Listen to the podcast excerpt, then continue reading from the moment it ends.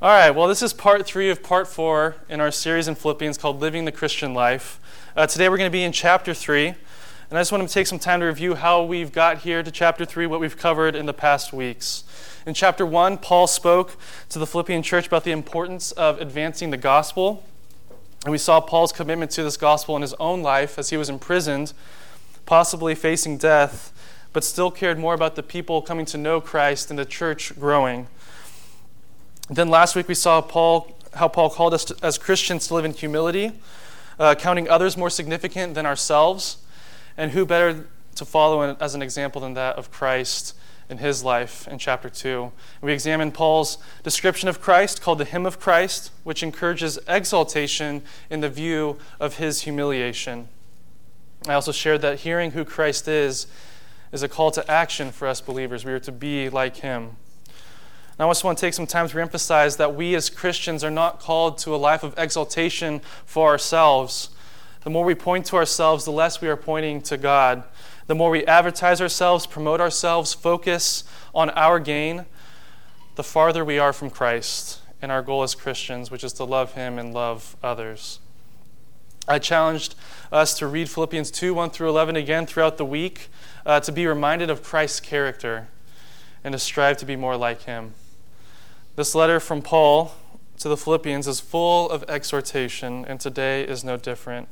Paul continues his encouragement and instruction to the church in Philippi and to us this morning. So, Paul's letter continues to build as we've gone from encouragement, exhortation for living the Christian life, uh, to looking at Christ's perfect example after further instruction and counting others more significant than ourselves. And now we come to further uh, encouragement to live for Christ with our heavenly goal in sight from chapter 3, I want to address this Christian life that we live in three parts the past, leaving it behind, the present, striving toward the goal, and the future, destruction and heaven. I want to address the mindset that we should have towards these three areas of our life past, present, and future. And I think Paul gives us some insight to the outlook that we should carry as believers. So let's read together, and then we'll pray starting in verse 7. But whatever gain I had, I counted as loss for the sake of Christ. Indeed, I count everything as loss because of the surpassing worth of knowing Christ Jesus my Lord.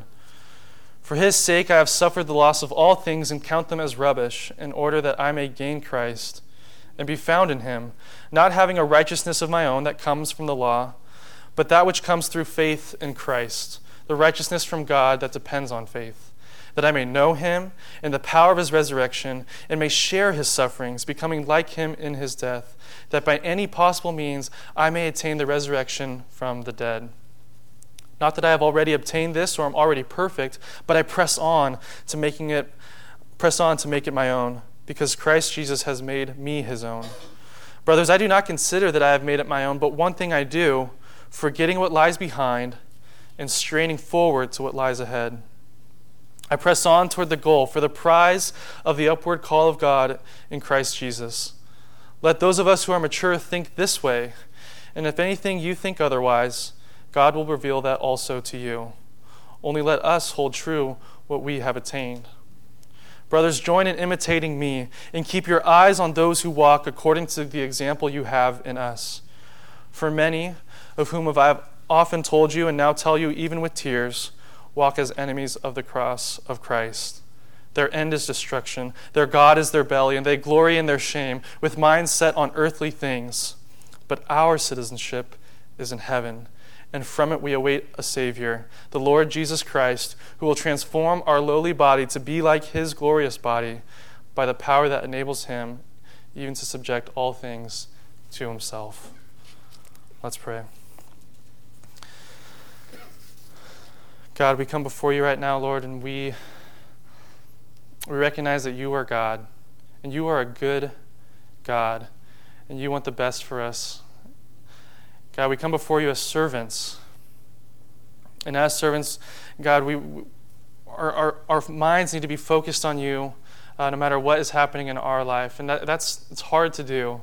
Life is hard to uh, to keep life in a perspective with you, number one, is, is a challenge. But God, we, our desire is for that. Our hearts are for you. God, some of us here may be tired. weary, discouraged, uh, drained. God, just there's a lot going on um, in many people's lives, but we want to lay that down on the altar before you um, and trust you.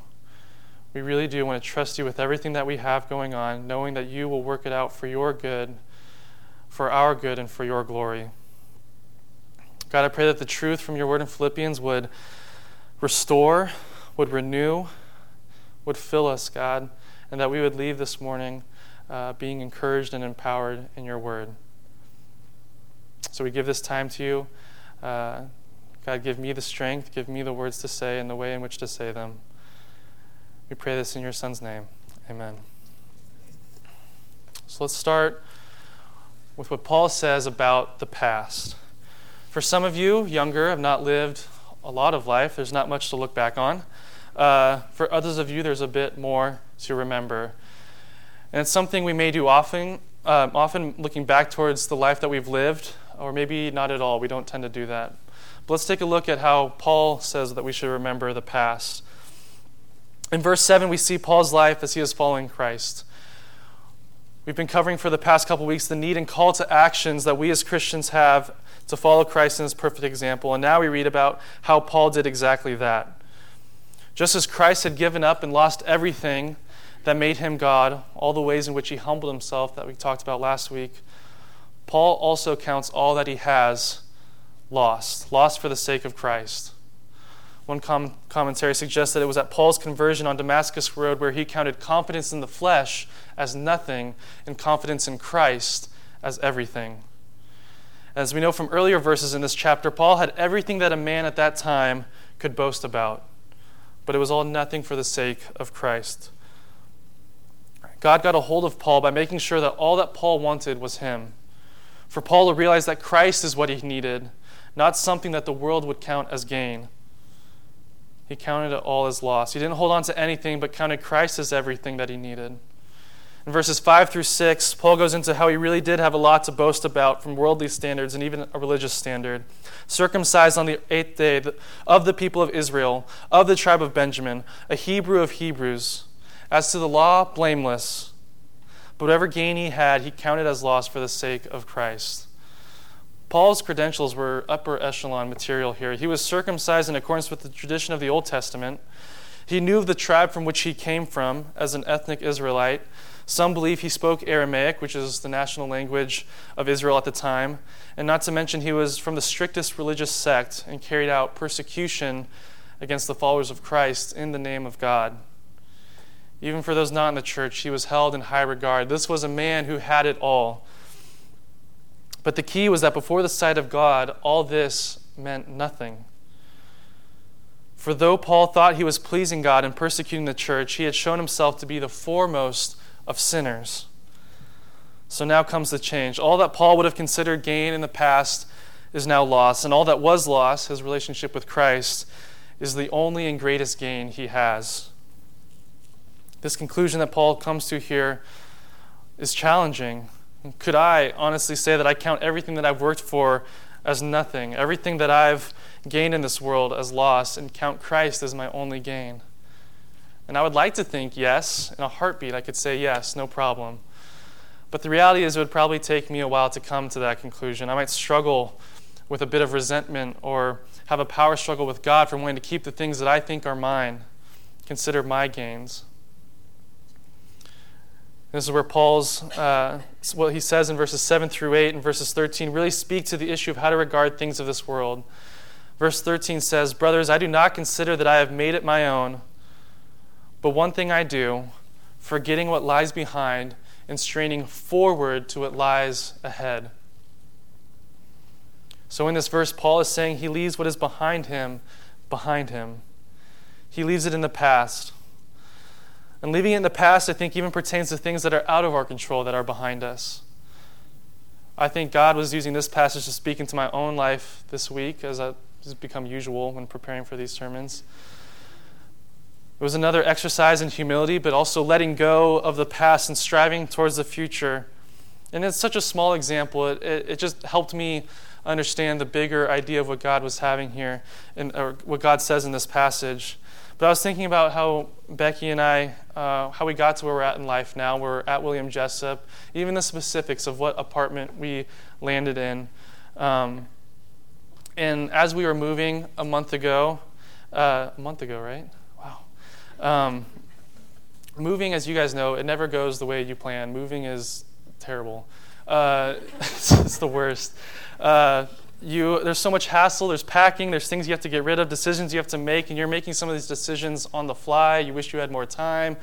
Um, and so everything's just coming at you fast, and uh, you're just trying to get settled. And afterwards, after it's all happened, is when you kind of realize, oh, we sh- maybe should have done this, or maybe we should have yes, said yes to this answer, or, or to this question. And uh, anyways, the hindsight is 2020 when moving. At least that's what it was in our experience. But the truth of the matter is, for us, God has us where He has us, and it's a good place. I, however, kept dragging my feet looking back in the past and what happened. And it was as if God was moving life forward and bringing me along, but I had my feet stuck in the ground and wasn't looking forward. I was looking backwards, complaining and whining about why, why did it have to happen this way? Why are we in this specific situation? Um, and then reading this this week just helped me to see Paul's Paul's opinion of forgetting the past and striving forward. As I was doing this, looking backwards, not looking forwards, it was keeping me from being present with God. So I learned a little bit this week.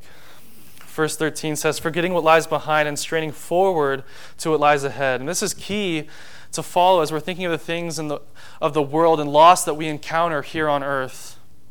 Calvin goes into this in, in, a way that is very helpful. He says that Paul alludes to runners who do not turn their eyes aside in any direction, lest they should slacken the speed of their course, and more especially do not look behind to see how much ground they have gone over, but hasten forward unremittingly towards the goal.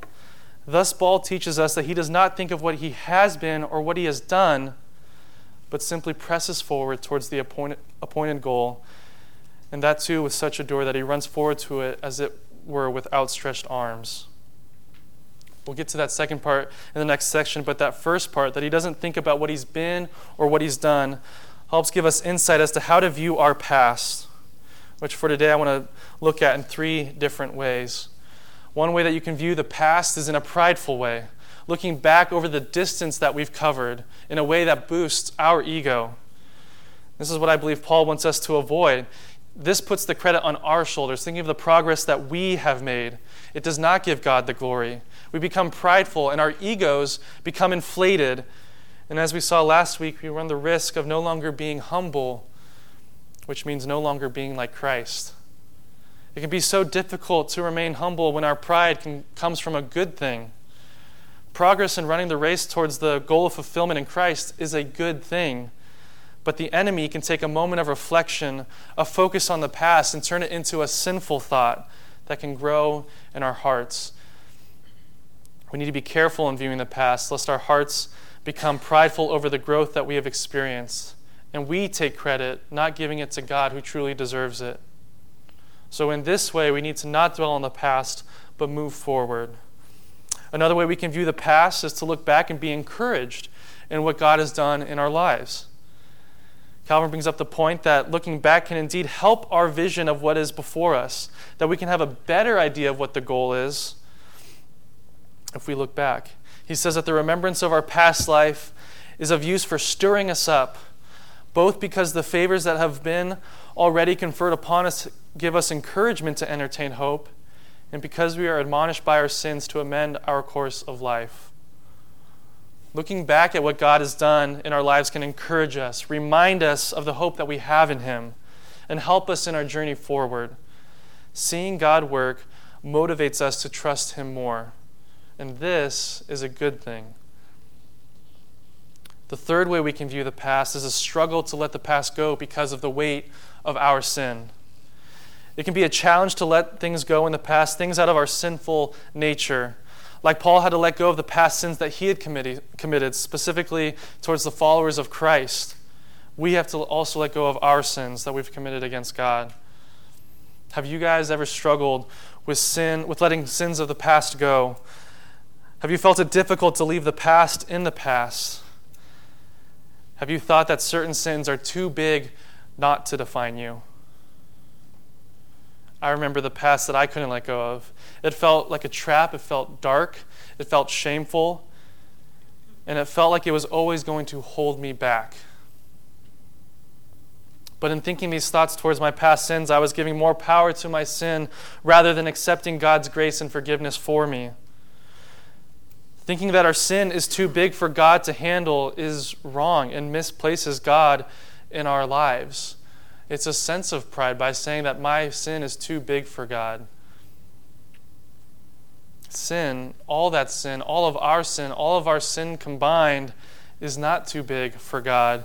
And this is where the power of Christ overcame and washed all of our sin away. He is stronger than any of our sin. On that cross, He died for all of our sins, and they were forgiven. He is stronger, sin is broken, and we are saved. We too, like Paul, can leave the past behind and strive forward towards the goal. I think Paul dealt more with this last one when saying that he forgot about the past. He didn't want anything to deter him from reaching his goal of Christ. He could have felt proud for all his accolades in the eyes of men, or he could have felt like his sin was too much, but he wants to forget the past and press forward. Calvin says if anyone looks back with a feeling of regret for the situation that he abandoned, he cannot apply the whole bent of his mind to what he is engaged in. I think that's great encouragement for us this is what Paul wants for us and is encouraging us to do that all of our mind and energy be forward to the goal, which brings me to the next point the present. This is what we are to do now. We've seen how Paul encourages us to view the past, and now we're focusing on the mindset that we are to have presently as we live this Christian life, focused toward the goal. At the end of verse 13, we see the instructions to the Philippian believers to strain forward in contrast to, towards what is behind us in the first part of that verse. I imagine Paul here like a running coach when we're running that race, tempted to slow down, tempted to take a break, tempted to go backwards into sin. Paul is one of the sidelines cheering us on, giving us encouragement, giving us those tips on how to run better, how to finish. Matthew Henry says this As he who runs a race never takes up short of the end, but is still making forwards as fast as he can, so those who have heaven in their eye must still be pressing forward to in holy desires and hopes, in constant endeavors and preparations. The fitter we grow for heaven, the faster we press towards it. We are to press toward the goal. One of the biggest hindrances to pressing towards the goal, it says in verse four, as it says in verse 14, is complacency. The idea that we've made it, that we've arrived, being content with where we are spiritually. We as Christians cannot succumb to being content with a stagnant relationship or pursuit of God. Now, I'm used to speaking to the youth on Wednesday nights, and I try my best to encourage them that they should not be satisfied with just being a good Christian, which is more than just a title, or coming from a good Christian family but to pursue God with everything they have in genuine relationship with Him. It may cause them to look, act, and sound different than their peers, and it should. I tell them it's going to cost them, and the world around them will be pressuring them to be mediocre at best in their relationship with God. But we are to press on toward the goal.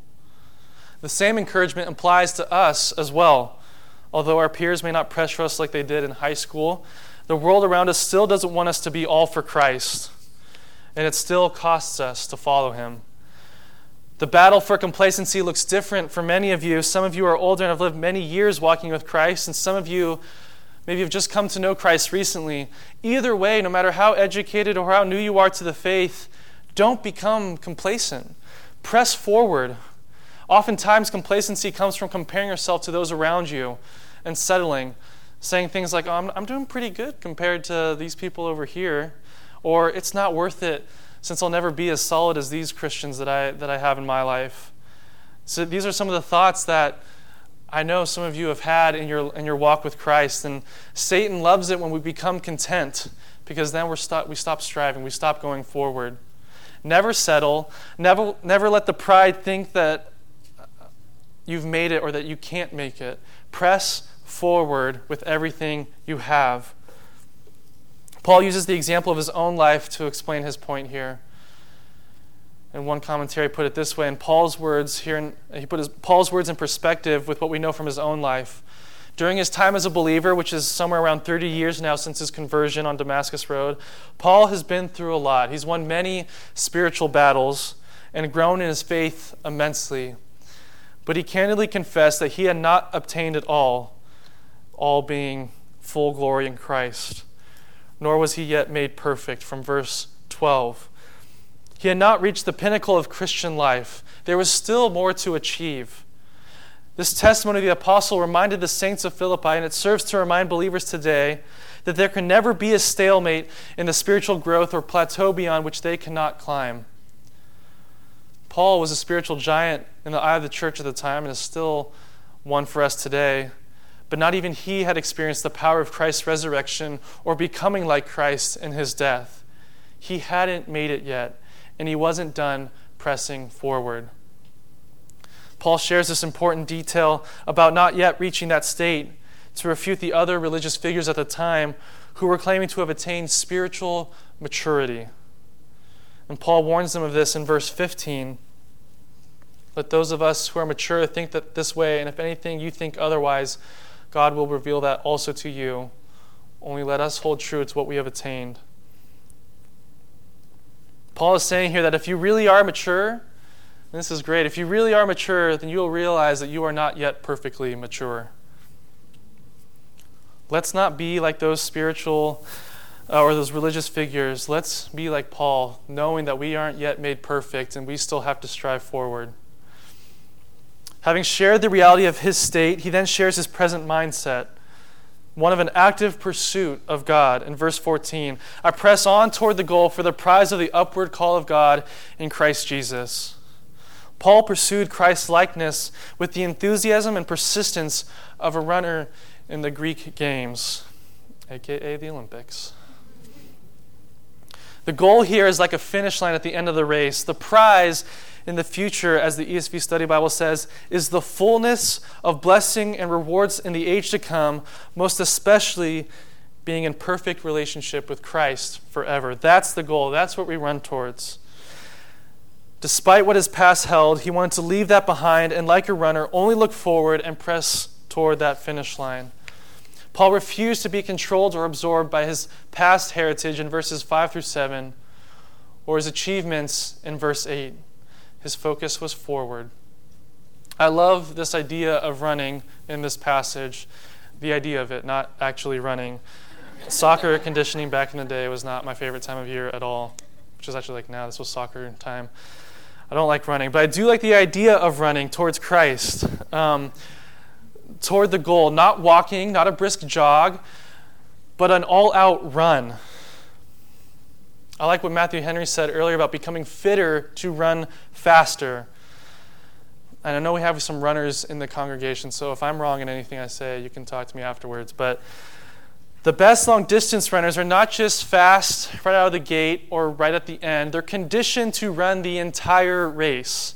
They are even paced, not up and down or slow than fast, but steady, streamlined, efficient with their energy and purpose. And this is what we are called to do in our Christian life presently. The more you train, the better you become. It's true in most things. In running this, uh, in running, this means that you can become faster. You can go farther, and the higher the threshold is for those things, so you can run faster for longer. Matthew Henry talks about this in the Christian life. Paul is talking about this in our life now. Becoming fitter, training our minds that, uh, to constantly focus on Christ through all that comes our way. I remember in high school asking Wayne, youth pastor Wayne, uh, why it is that I tended to have such great highs but then lows in my spiritual life. I noticed that after summer camps and winter camps at church, me and God were good. I felt very close to Him, but undoubtedly there'd be times where I felt so far from Him. I wanted to run all the time, not what I was doing, which felt like running and then walking a lot, or maybe jogging and then running for a bit he pointed me to the older, wiser, wiser Christians in this church and said that, and he pointed to their consistency in their faith, which is you guys. There's less ebb and flow and better, more steady relationship with Christ, rising upward toward Him. I wanted to become more conditioned to run this race. I didn't want to keep walking and slowing down. I wanted to run. And I think that is all of our desire. We don't want to have the ups and downs. We want to run as fast as we can, as hard as we can towards Christ. One commentary states Vigorously and with concentration, Paul sought to win the prize to which God had called him heavenward. Paul must have been thinking about the Olympics when he wrote this. I know I was. As the winner of that race was then called to where the judges of the game sat to receive the prize. And that's what Paul refers to here as he paints the picture of us going up to God after we have finished the race. And that leads to the next point the future. So we've heard Paul's view on the past and the mindset that we should hold. We've been encouraging how to live now in the present. And now we're going to cover our view on the future. We talked about not looking back, giving all of our energy towards running forward, towards the goal. And now I want to talk about what that goal is. The future only holds two outcomes for people eternal destruction or eternal glory with God. And Paul shares these two outcomes in verses 19 through 21. Their end is destruction, their God is their belly, and they glory in their shame, with minds set on earthly things. But our citizenship, citizenship is in heaven, and from it we await a Savior, the Lord Jesus Christ. Verse 19 mentions destruction, and verse 20 talks about citizenship in heaven. Now, let me first say, before getting to these two outcomes, Paul's reaction towards both reflect his godly heart. He is brought to tears for those who are against Christ, because even though they oppose him, he knows they still need Christ. His heart breaks in a way that God's heart breaks for the lost, for those who will face eternal destruction. Again, this speaks of Paul's selflessness here, his life following Christ's perfect humility, who, like Christ, loved those who persecuted him. Like Christ's life taught us, and Paul alludes to here, we are constantly moving in life, either towards destruction or towards heaven. We as Christians are citizens of heaven. As we run towards Christ, we are moving towards the transformation of our lowly bodies, in verse 21, to be like Christ's glorious body by the power of God. Christians living the eternal life are living the eternal life now. I mean, we don't wait for death to start living with Christ. Christ is with us and the Spirit is in us. On the other end, without Christ, those people are heading towards destruction. Calvin says that there are many who creep upon the ground not feeling the power of God's kingdom. Paul speaks to the indication of who these people are in verse 19. Their end is destruction, their God is their belly. They glory in their shame, their mind is set on earthly things. He's saying that those who walk as enemies to the cross are already on that path of destruction. It doesn't start when they die. They worship themselves, their belly, wherever their gut leads, whatever they want. They are consumed with earthly things. They belong to this earth. They not only sin, but they boast in their sin. These people pursue the things of the, this earth, and their present mindset does not look forward towards what is to come, but is consumed with inward selfish desires pleasing them now. And their description is, direct, is in direct contrast to what the follower of Christ and the things that they are to be focused on should be. The other future is heaven Calvin states For Paul teaches that nothing is to be reckoned of any value except God's spiritual kingdom, because believers ought to lead a heavenly life in this world. Remember from previous chapters, and even just a couple verses ago, our focus is not on ourselves, not our bellies, what we want from this world that would benefit us, but on Christ. Our focus is upward, not inward, not selfish, but outward, focused on others, counting them more significant than ourselves from chapter 2. Our minds are set on heavenly things. Verse 20 says, But our citizenship, citizenship is in heaven, and from it we await a Savior, the Lord Jesus Christ. What a glorious future ahead of us. With our hearts and minds not focused on the things of this earth, but wholly set on our future with Him, we can rest assured that this world will not be the end of us. Our future lies with Christ in glorious praise, an overwhelming sense of fullness as we are completely who God made us to be, with our God given talents and gifts being used for the fullness of God. Used to the full glory of God, sorry. Followers of Christ are citizens of heaven. We reference this in chapter 1, verse 27, when talking about living in a way that glorifies Christ, letting your manner of life be worthy of the gospel. We talked about how that also meant that we are citizens of heaven. Be citizens of Christ. Our focus is on what is to come, looking forward to the transformation that we await as citizens. Those who follow Christ's example of service will share in his vindication and glory as well. We can look to Christ's life as an example of what is in store for us. Christ buried but rose again and ascended into heaven. We too will get to be with Christ in heaven. And at that point, we will be made perfect through his power, no sooner. Heaven, which remains a mystery to us, is meant to be in the future and not in the present. It's supposed to be a mystery. If we were to know the fullness of heaven now, we would not be able to handle it. Like the disciples who saw the transfiguration on the mountain, Matthew, they couldn't handle it. We couldn't handle it either. We can't handle the fullness of heaven. We must await its glory. Calvin encourages us let us for the present be contented with the evidence of our adoption, being destined to know the riches of our inheritance when we shall come to the enjoyment of them. The glory of heaven is incomprehensible to us, and not at our loss, but for God's glory and for our fullest, fullest joy when we go to be in the city of heaven that we are citizens of. This is Paul's exhortation to us believers of Christ and how to view our lives from the past and the present and looking forward in the future. And I want to bring a point of application for each of these points. For the past, accept God's grace. Our pasts are all different. We come from different backgrounds, different stories, different upbringings, and we all struggle with sin. But God God's love overcomes and covers all of it, all of our sin, all of our past. All the sin and darkness that we have been through, He loves us through it all. We can't let our pride get in the way of God forgiving our past. We must know that God's love is stronger, wider, and deeper than any sin that He has forgiven us. We must also shed the ego, shed the pride or attachment to any gains or accolades that we think that we have on this earth. Don't let the past be something that you regret leaving. Accept His grace, be humble, know that God loves you and that you are in need of His love. So accept God's grace. For the present, press on with everything. This means that we must not be content with where we're at, but strive for more. Recognize that we are not yet perfectly matured in the faith. Have the mindset that we are in need of Christ. Until we get to be with Him, we have to give our everything to pursuing Him.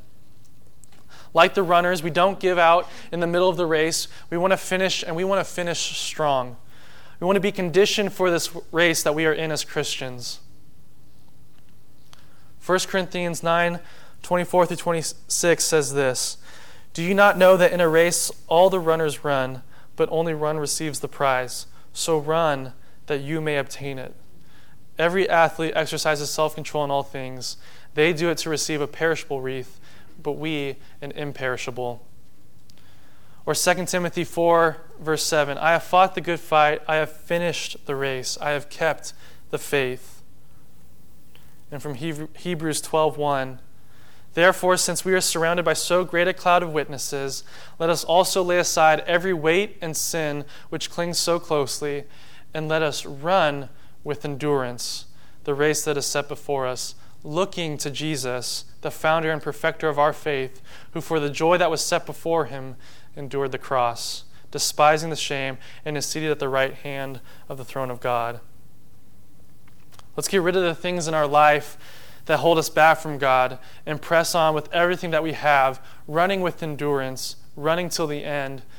And I love what was said before with arms outstretched towards heaven. I don't know about you, but when I was running, I could always run faster when I was chasing something. They told me just to run a lap. I was not running very fast, but if I had to chase the soccer ball or whatever it was, I would run as fast as I could. And I feel it's the same for us. We're not just running aimlessly, we're running towards Christ. We know what we're running towards, so we can run harder and faster. And for the future, the last point look forward to heaven. Some people, because of our lack of understanding, don't hold heaven as something to look forward to. They think it's just endless praise singing, which seems boring to do for eternity. But we have to understand that there is glory reserved for the bodies of the saints, which will be instated at the resurrection, and we will be in heaven. Heaven is a place full of God's glory, of us bringing God glory in ways that He has prepared us for, that He has gifted us for. I read a book recently that put heaven in such a great perspective for me. God's gifts that He's given us, the skills, the interests that we have, may not end here on earth. We may carry those with us into heaven and do those things in heaven in a perfect way that bring glory to God because we're using the things that He has gifted us. And it totally shifted my view of heaven from hours of singing um, to I can be doing something that God has given me for God forever. This also means that we can't be too caught up in the world we live in.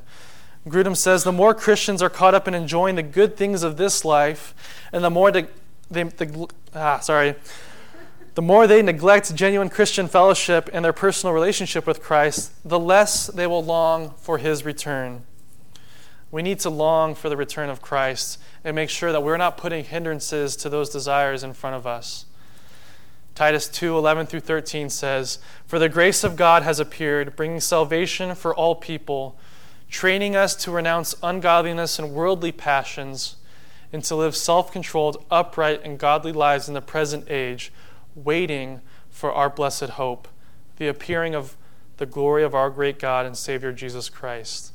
So let's be eager for heaven. So, in closing, let's work to have the right mindset towards our past, present, and future. Let's let go of what the past holds not letting, us, not letting it hold us back from pursuing God. Let's live this Christian life with energy and full effort towards running towards the prize. And let's hold that prize, being in heaven with Christ for eternity, at the center of our sights. Amen? Amen. Let's pray. God, we are running towards you. Um, and we're learning, God. We're not perfect. We're in process. Uh, but we want to we want to run better. We want to be more conditioned in our lives to follow you at all times. God, you are eternity with you. Yes, is unfathomable, but it is something that we can still hope for and reach for. And God, we want to run with arms outstretched towards you with everything we have. I pray that you would equip us to do that, empower us to do that. God, fill us up with what we need in order that we can get through each day uh, being humble, serving you, advancing the gospel, and running, God. It's you that deserves all glory. And God, we want to leave the past in the past. We just want to look back for encouragement, giving you the glory for what you've done. But we want to leave our pride of things that we've accomplished behind. And God, we want to recognize that you have forgiven all of our sins. And God, presently, we want to run with everything we have. And God, I pray that heaven would, really become a focus of ours, God, that we would keep that at the center of our hearts and our minds each day. We love you, God, and we give everything we have to you. It's in your Son's name we pray. Amen.